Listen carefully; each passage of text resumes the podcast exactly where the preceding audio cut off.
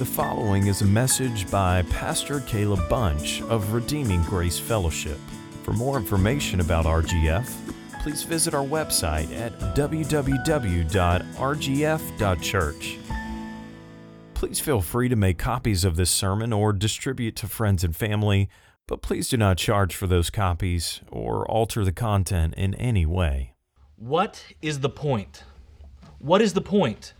Let me take you back to my very first day of my sophomore year of high school, Chanute Christian Academy.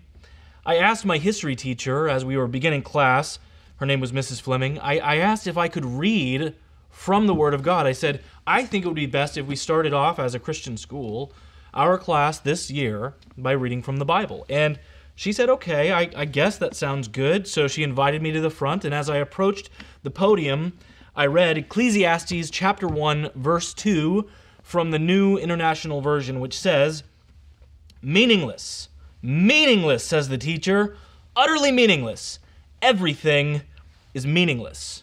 And I said to the class, You know, I, I think we should all remember this every day of this class. And then I took my seat. Meaningless, pointless, purposeless, hopeless, empty, hollow, vain, vacuous, valueless. These are some of the other ways that we could translate this word that is being used. What is the point? What is the point? What's the point of your life? What is the point of your job, your work? What is the point of your pleasure and your enjoyment? What's the point in your suffering? Please open your Bibles now to the book of Ecclesiastes as we consider the incredible book of wisdom. Uh, let me first off ask God only wise to give us wisdom now as we draw near His word so that we might rightly hear and rightly apply. Dear Father, we need your help.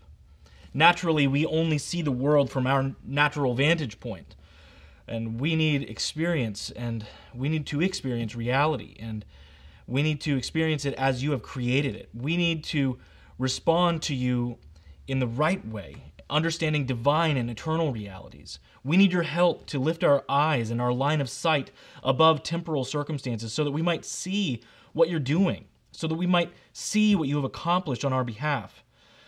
Lord, today, as I attempt to rapidly summarize this rich little book of truth, please give all who are hearing the wisdom to receive it. Help us to be reoriented around the gospel today. In the powerful and precious name of Jesus Christ, we pray these things. Amen. Ecclesiastes.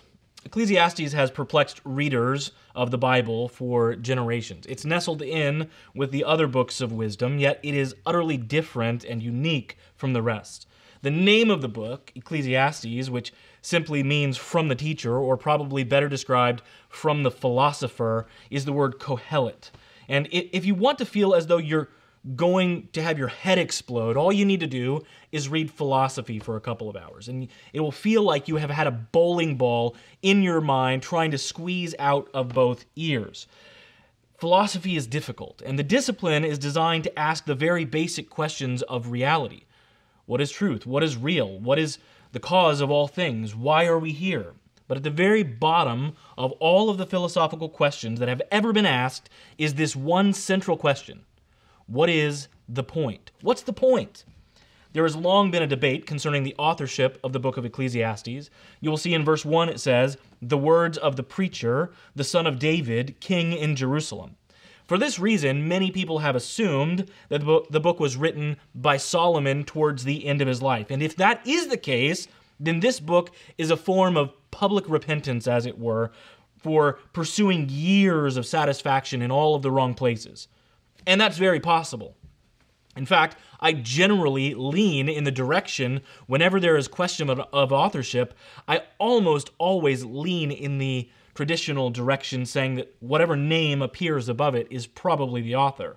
However, this book is written in a format that appears as though it may be pseudepigraphical. That's just a big fancy word that means that this was not written by Solomon.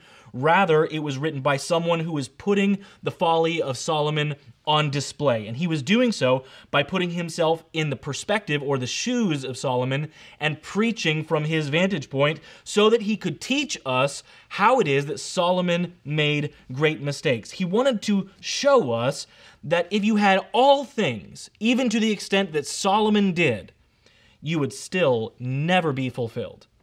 So I lean in the direction of option number two, but I recognize there are compelling arguments for both sides. And regardless of authorship, the point still remains. As I've already mentioned, the point he is making is that everything is meaningless. Now, perhaps you were surprised to hear that statement from the Bible. Perhaps you're questioning whether or not I broke into your house last night and I took your Bible and I pasted these words onto your page. But it's important to know that the Bible does ask this question. The Bible gives us freedom to answer philosophical questions such as this. Maybe you've never noticed that this little book in the Old Testament is claiming that everything that you have ever done or that you will ever do is ultimately worthless. Every accomplishment will amount to nothing. All of your combined efforts are nothing more than glorified garbage. That's what this book is saying. And this is all true based upon the parameters that the author has set in place in this book. You see, there is a very important phrase that is going to help us understand what the author is getting at. It is the most used refrain in the book. It is repeated over and over and over. 32 times you see this stated. It is the little statement, under the sun. Let's just consider a couple of these occasions. First of all, in chapter 1, verse 14, it says, I have seen everything that is done under the sun, and behold, all is vanity and a striving after the wind. This striving after the wind is a beautiful image of chasing satisfaction without ever actually achieving it. It's the law of diminishing returns on steroids. No matter how fast you run and you chase that wind, you will never catch it. Everything that we do from an earthly perspective is nothing more than chasing the breeze. We would be crazy to think that you could reach it. You would be insane to think that you could go chase the wind and grab hold of it and receive it in like manner, he is saying that everything you ever do from an earthly perspective has no lasting value.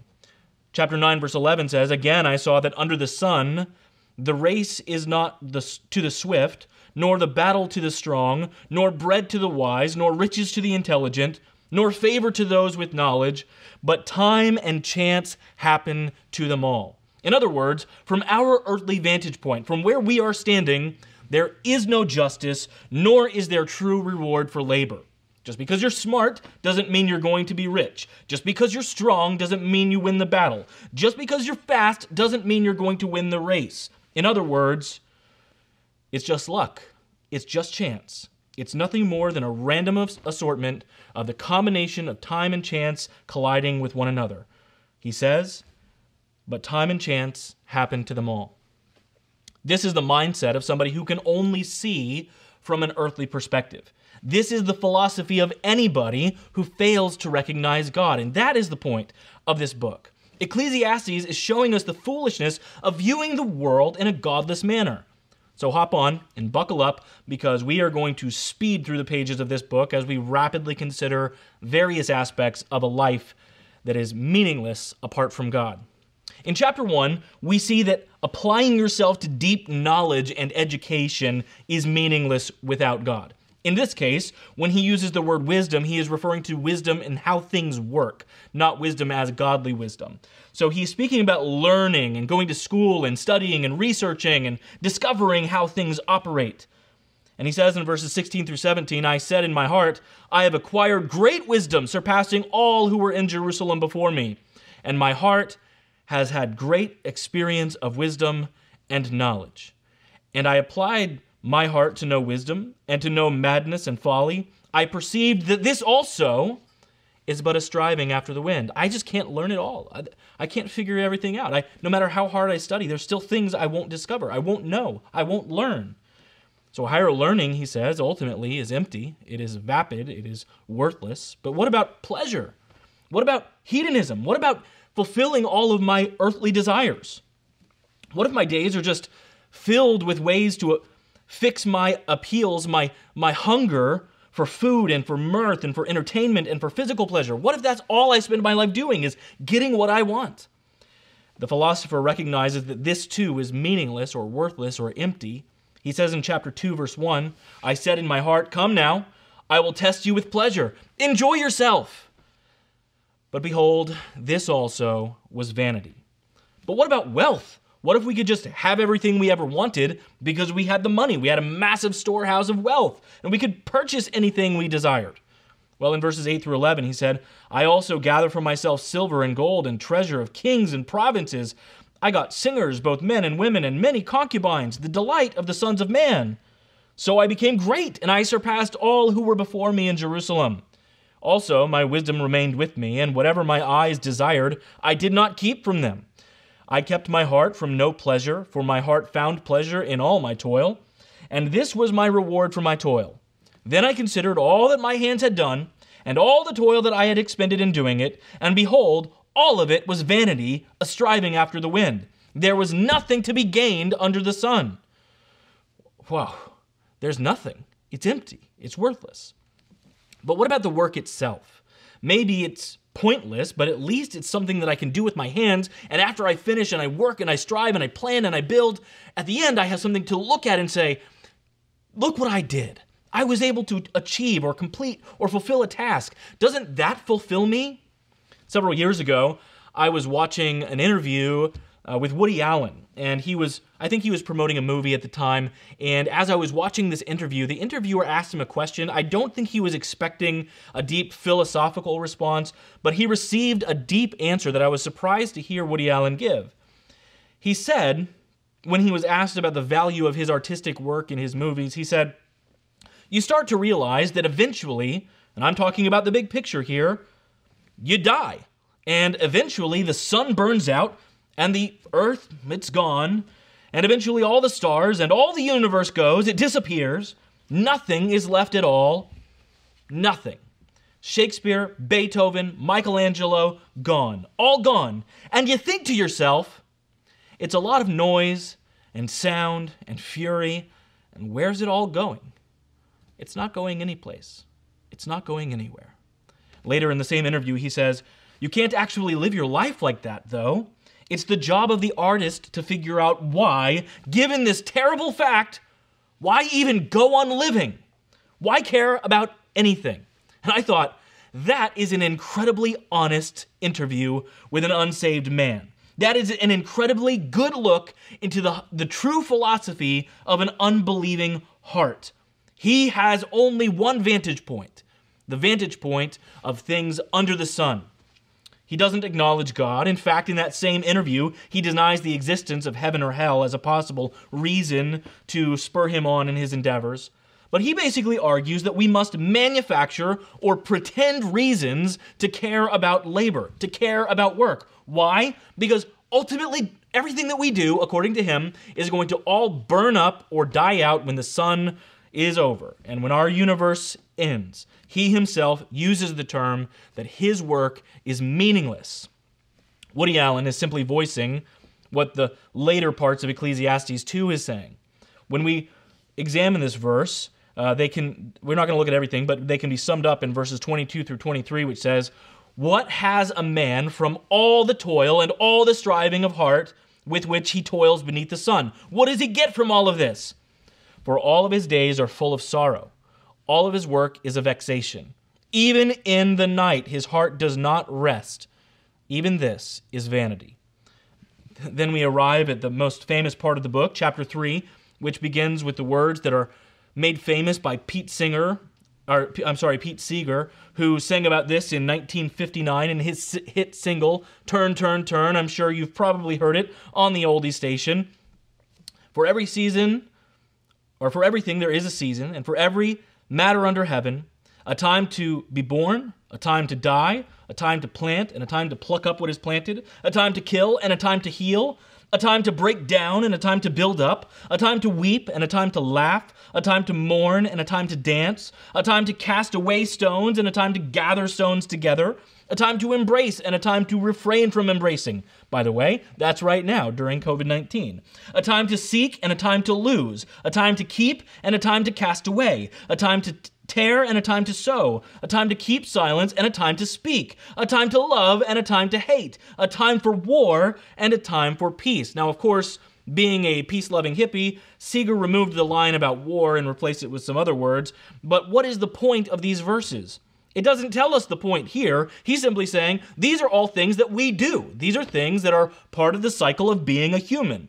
It says that there are times to do these things, but it doesn't yet tell you why we do them. To hear the answer, we need to go to the end of the chapter, verses 18 and following, which says, I said in my heart with regard to the children of man that God is testing them that they may see that they themselves are but beasts.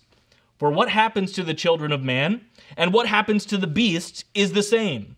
As one dies, so the other dies.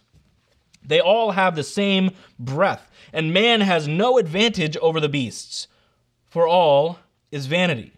All go to one place. All are but dust, and to dust they return. Who knows whether the spirit of man goes upward and the spirit of beast goes down into the earth? When I saw that there is nothing better than that a man should rejoice in his work, for that is his lot, who can bring him to see what will be after him? In other words, you're going to die.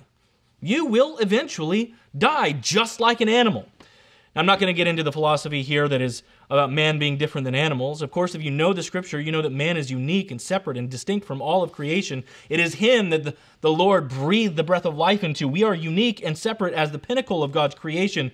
And I can't tell you how many times I have watched nature documentaries or the Discovery Channel when they say man is just a highly evolved animal. That is the perspective of the world. We're no different than they are.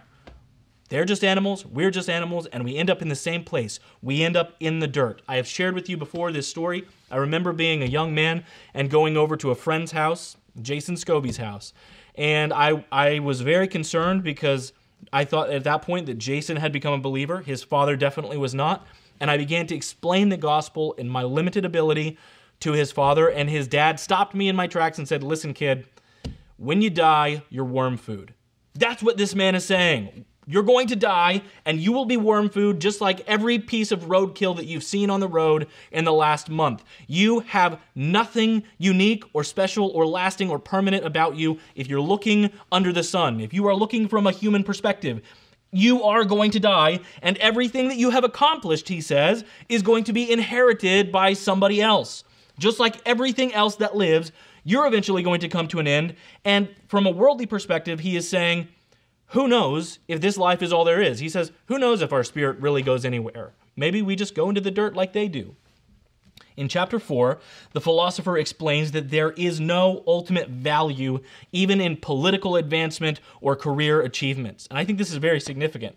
He speaks in terms of this kid who is compared to a king. And listen to what he says. He says, even the greatest rags to riches story is ultimately going to be forgotten in the works of history. He says, Better was a poor and wise youth than an old foolish king who no longer knew how to take advice, for he went from prison to throne. Think about that. This guy was a prisoner and he ultimately becomes the king. This guy is a rags to riches story if there ever was one, though in his own kingdom he had become poor.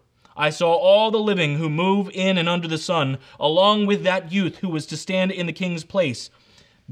There was no end of all the people, all whom he led. Yet, so in other words, this man is a king over a lot of people. He's in charge of all sorts. He is this powerful ruler who has gained the throne, yet he has forgotten what it means to be wise. It says, Yet those who come later will not rejoice in him. Surely this also is vanity and a striving after the wind. This guy achieved greatness. This man went from nothing to the chief and leader and supreme ruler of his country. Yet even the greatest of earthly kings are going to become nothing more than, at best, a footnote in a history book that no one's going to read. Chapter 5 serves to summarize and reflect on chapters 1 through 4 in this way. It, it sums them up by saying, He who loves money will not be satisfied with money, nor he who loves wealth with his income. This also is vanity. If you've ever read the stories of people who win the lottery, they all need counsel. Why?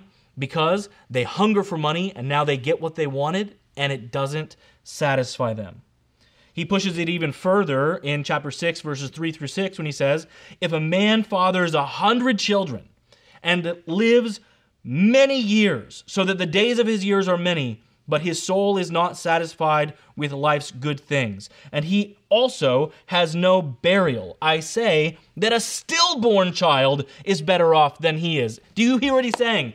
Back then, having children was a big deal. Like now, people look at our family of five and they're like, whoa, you guys are you're pushing the boundaries here. You're having lots of kids. Back then, that was basically security because they are going to serve you and they are going to help you. They're going to work for you. They're free labor in that sense. They're going to care for your property. And eventually, they will care for you when you are aging. And he says, listen, if you get to the point where you're literally not dying and you have no burial, even a stillborn child is better off than him. For it comes in vanity and it goes in darkness. And in darkness, its name is covered, this baby who is stillborn. Moreover, it has not seen the sun or known anything yet, yet it finds rest rather than he. Even though he should live a thousand years, twice over, yet enjoy no good. Do not all go to the same, to one place? In short, the fact that you're going to die means that nothing ever matters in the long run. He's just summarizing that in another poetic way. Now, from this point moving forward in the book, the theme is going to focus deeply in on death. It's already talked about death to an extent. It's, it's focused on the way that time moves forward and time pushes us towards that end. But now, the imagery is deep and specific and, and almost absurd in terms of its uh, clarity, speaking of our death and our demise. So he says, the author backtracks and he considers the pleasure of wealth and advancement and labor, and he does so under the guise of considering death.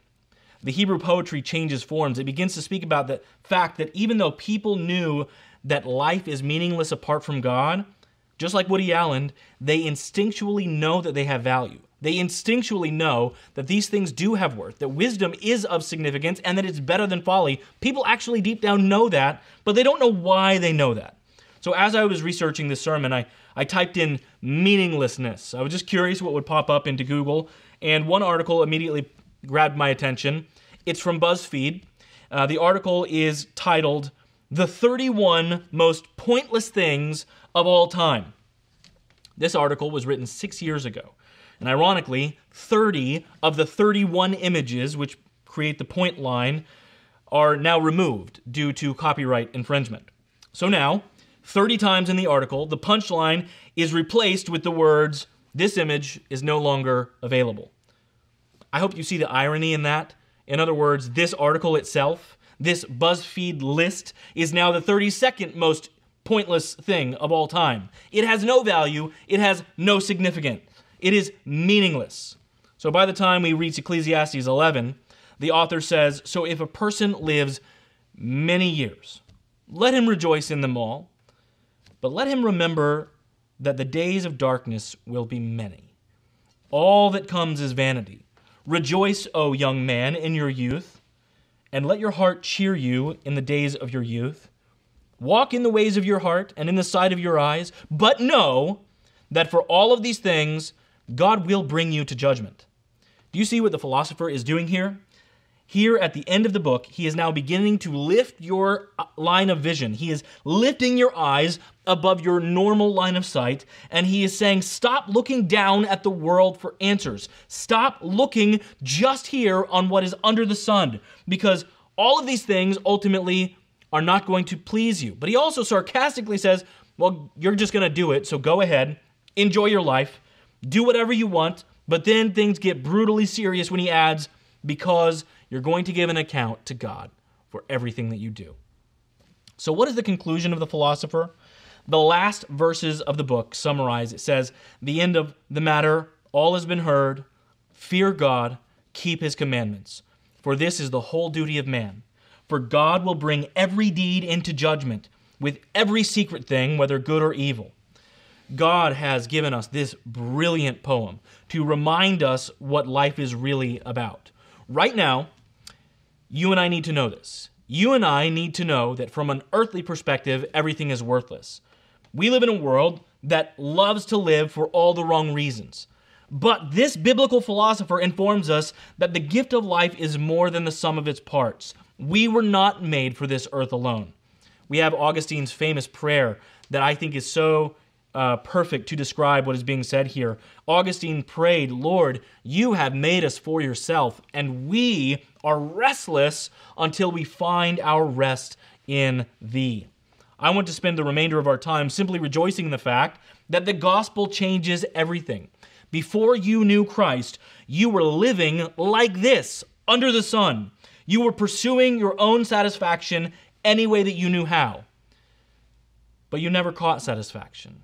You never reached it. It was just like chasing the wind. There was always something beyond your grasp that left you unsatisfied. But the gospel changes everything because we are not merely here today and gone tomorrow. We are not simply ashes to ashes and dust to dust. Yes, our physical lives will end and our bodies will decay and dissolve, but you are an eternal being. You will go on forever. God made you to be everlasting. Your soul will not come to an end.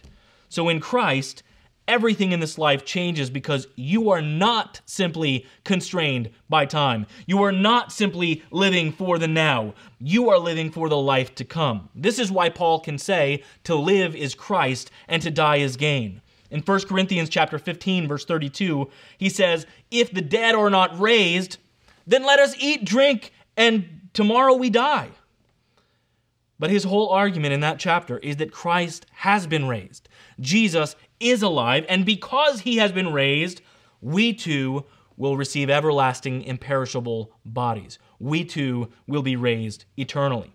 This is why Paul can declare with confidence at the end of his life, I have fought the good fight. I have fought the good fight. I have finished the race. I have kept the faith. Henceforth, there is laid up for me the crown of righteousness, which the Lord, the righteous judge, will award to me on that day. And not only to me, but also to all who have loved his appearing. Is that you? Are you a believer? Can you say with Paul, That is me? I have not been perfect. Paul was not perfect, but I know that the Lord is going to award me on that day a great gift not because I have been perfect, but because I had loved him and loved his appearing, and he loved me first. The good news is that God did not leave us to wallow in purposeless meaninglessness. He did not leave us to live in this vapid life without God. He sent Jesus to be God with us. And after Christ had accomplished his mission by paying for sin at the cross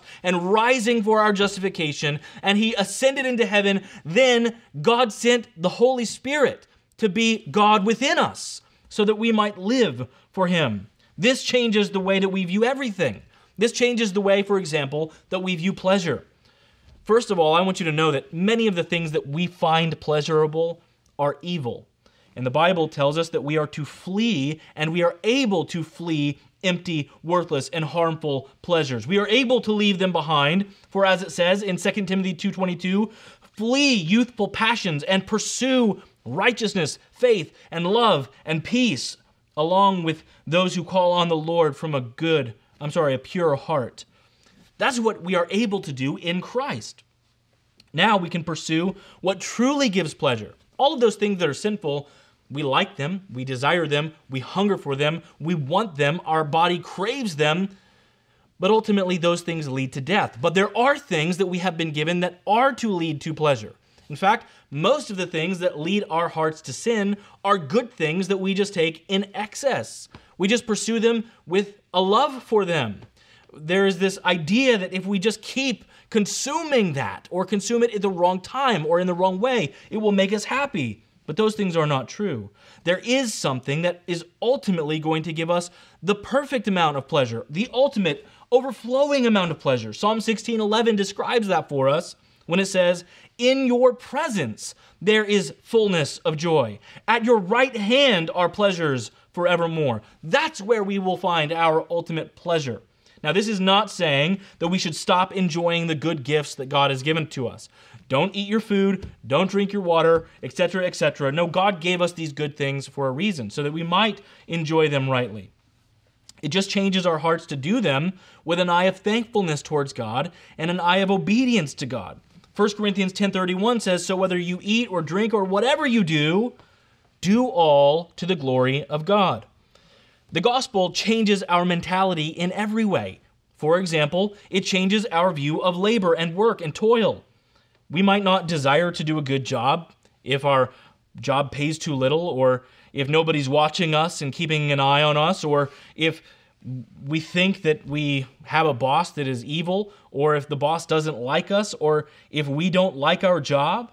But the New Testament tells us in Colossians 3 23 through 24 whatever you do, in whatever you do, work heartily as for the Lord, not for men, knowing that from the Lord you will receive the inheritance as your reward. You are serving the Lord Christ. Your job is ultimately not about your paycheck. It is not even ultimately about feeding your family. It is not about just doing a good job for your own reputation. As Christians, the way that you approach your job boils down to the question of how you view Christ. Do you view him as worthy of your service? If you do, you will work heartily unto the Lord. And notice that this is not something Jesus is asking us to do arbitrarily. He has gone before us. He has lived this out. He has, in his life, shown us what it looks like. This Jesus is the only one who would ever be rightfully served by all people. He should have all of us as his servants. Yet, what does he say? The Son of Man did not come to be served, but to serve and to give his life as a ransom for many. And as Christians, God reveals to us that the kingdom priorities of advancement are not only different, but they are opposite to the priorities of the world. We are not supposed to scratch and claw for the approval of worldly promotion. Instead, Jesus teaches us what? That the last shall be first. We are taught not to look only to our own interests, but also to the interests of others. We are told that as much as we have done for the least of these, the lowest of these, the most forgotten and left out of these, as much as we have done for the least of these, his brothers, we have done them unto him, the Lord Jesus. Ecclesiastes shows us the horrifying concept of a world without God. It is nothing more than a joyless, hopeless, worthless cycle of pain resulting in death. Without God, nothing matters. Without God, nihilism is the right philosophical approach. The world is seeking ways to discover meaning, it is looking for ways to find purpose apart from God. But the Lord has graciously given us this book so that we might systematically deconstruct every avenue that people have ever traveled in order to seek worth or substance. It's not able to be found. Ecclesiastes lays bare the nature of man to want to control his own destiny or to explain the suffering or experiences that we face. God doesn't hide us from these tough philosophical questions. Rather, he presses us into them by pressing us into his word. This book explains that earthly wisdom is limited because we can't always understand why God is doing what he's doing. How many of you have seen unbelievers trying to explain what is going on in the world? I was interested to see a friend who is an, an, unbeliever post something on Facebook recently about how this is happening because the world itself is angry. I don't think this person who is an atheist by claim realizes that they are just acknowledging that they view the world itself as God. If it has a mind, if it is responding with, with animus towards us, this person is revealing they think that the world itself is alive. The world itself is God. It has no emotions, it is not attacking us. It's important for us to see that in Christ, we know that the world's perspective of life is untrue. There is value in wisdom. There is value because God is wise and we desire to be like God and to think like God. And there is value in justice because God is just and we desire to imitate him. We didn't get too deep into those sections of Ecclesiastes, but there's a lot of ink spilled on whether or not it's even worth it to get wisdom or if it's worth it to, to seek justice because the just and the unjust go to the same place, to the ground, to the dirt, to the dust. We are naturally living under the sun. We are naturally living here on the earth looking for answers. Living in light of the gospel is what lifts our understanding to heaven. Every single action, every single thought of yours is an opportunity to bring glory and honor to your King. It is. And as a, a, living, ongoing, undying sacrifice, you are no longer conformed to the patterns of this world, but rather you are transformed instead of being conformed to the patterns of thinking that this world has for us, instead of having this conformity to this idea that everything is meaningless or that there's some purpose or point outside of God, instead, our priorities and practices are transformed. How? According to Romans 12, by the mercies of God. What does that phrase even mean? That phrase, the mercies of God, that is the gospel. That God was merciful to redeem people like you and me. He was merciful to take those who deserved destruction and substitute Jesus in our place at the cross. This is good news. This is the good news that the mercies of God permits us to have our minds renewed, which results in our transformation. Listen carefully. Your mind resets to under the sun kind of thinking. It does that very quickly, it does that very naturally, it does that very easily. It is easy to imagine that what you experience from your five senses is all that there is to inform reality. But, Christian, you need the gospel. You need the gospel daily. You must be reminded because daily you forget. We once again imagine every morning that we are living only for the here and now. You have a list of things that you must accomplish for purposes that you desire to, to complete we imagine that there is ultimate worth or ultimate value or ultimate power or ultimate prestige in the things of this world. That's when your soul begins to feel barren. That is when your eyes turn away from Christ and turn to lesser things. That is when you will sin because it will become more appealing. When you begin to have this under the sun mentality, you will fall deeply away from the Lord in terms of your actions and your attitudes and your words. For centuries, even millennia, philosophers and scholars have searched for meaning. They have searched for purpose in life. And they've asked the question what is the point? It's simply this God made you to be satisfied in Him alone. But there was a barrier between you and Him, there was a barrier separating us from God.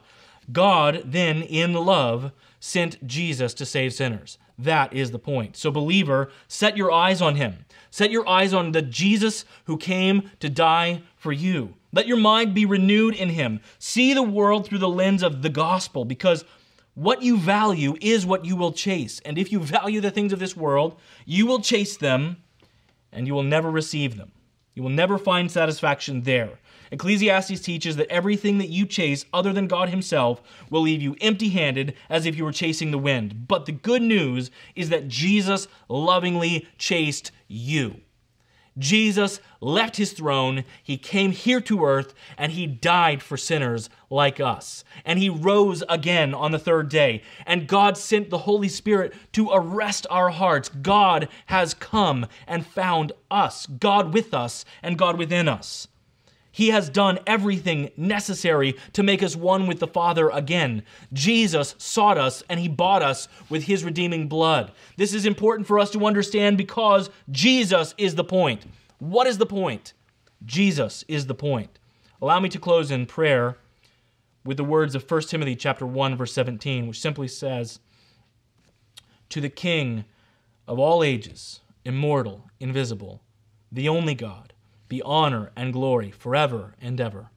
Amen.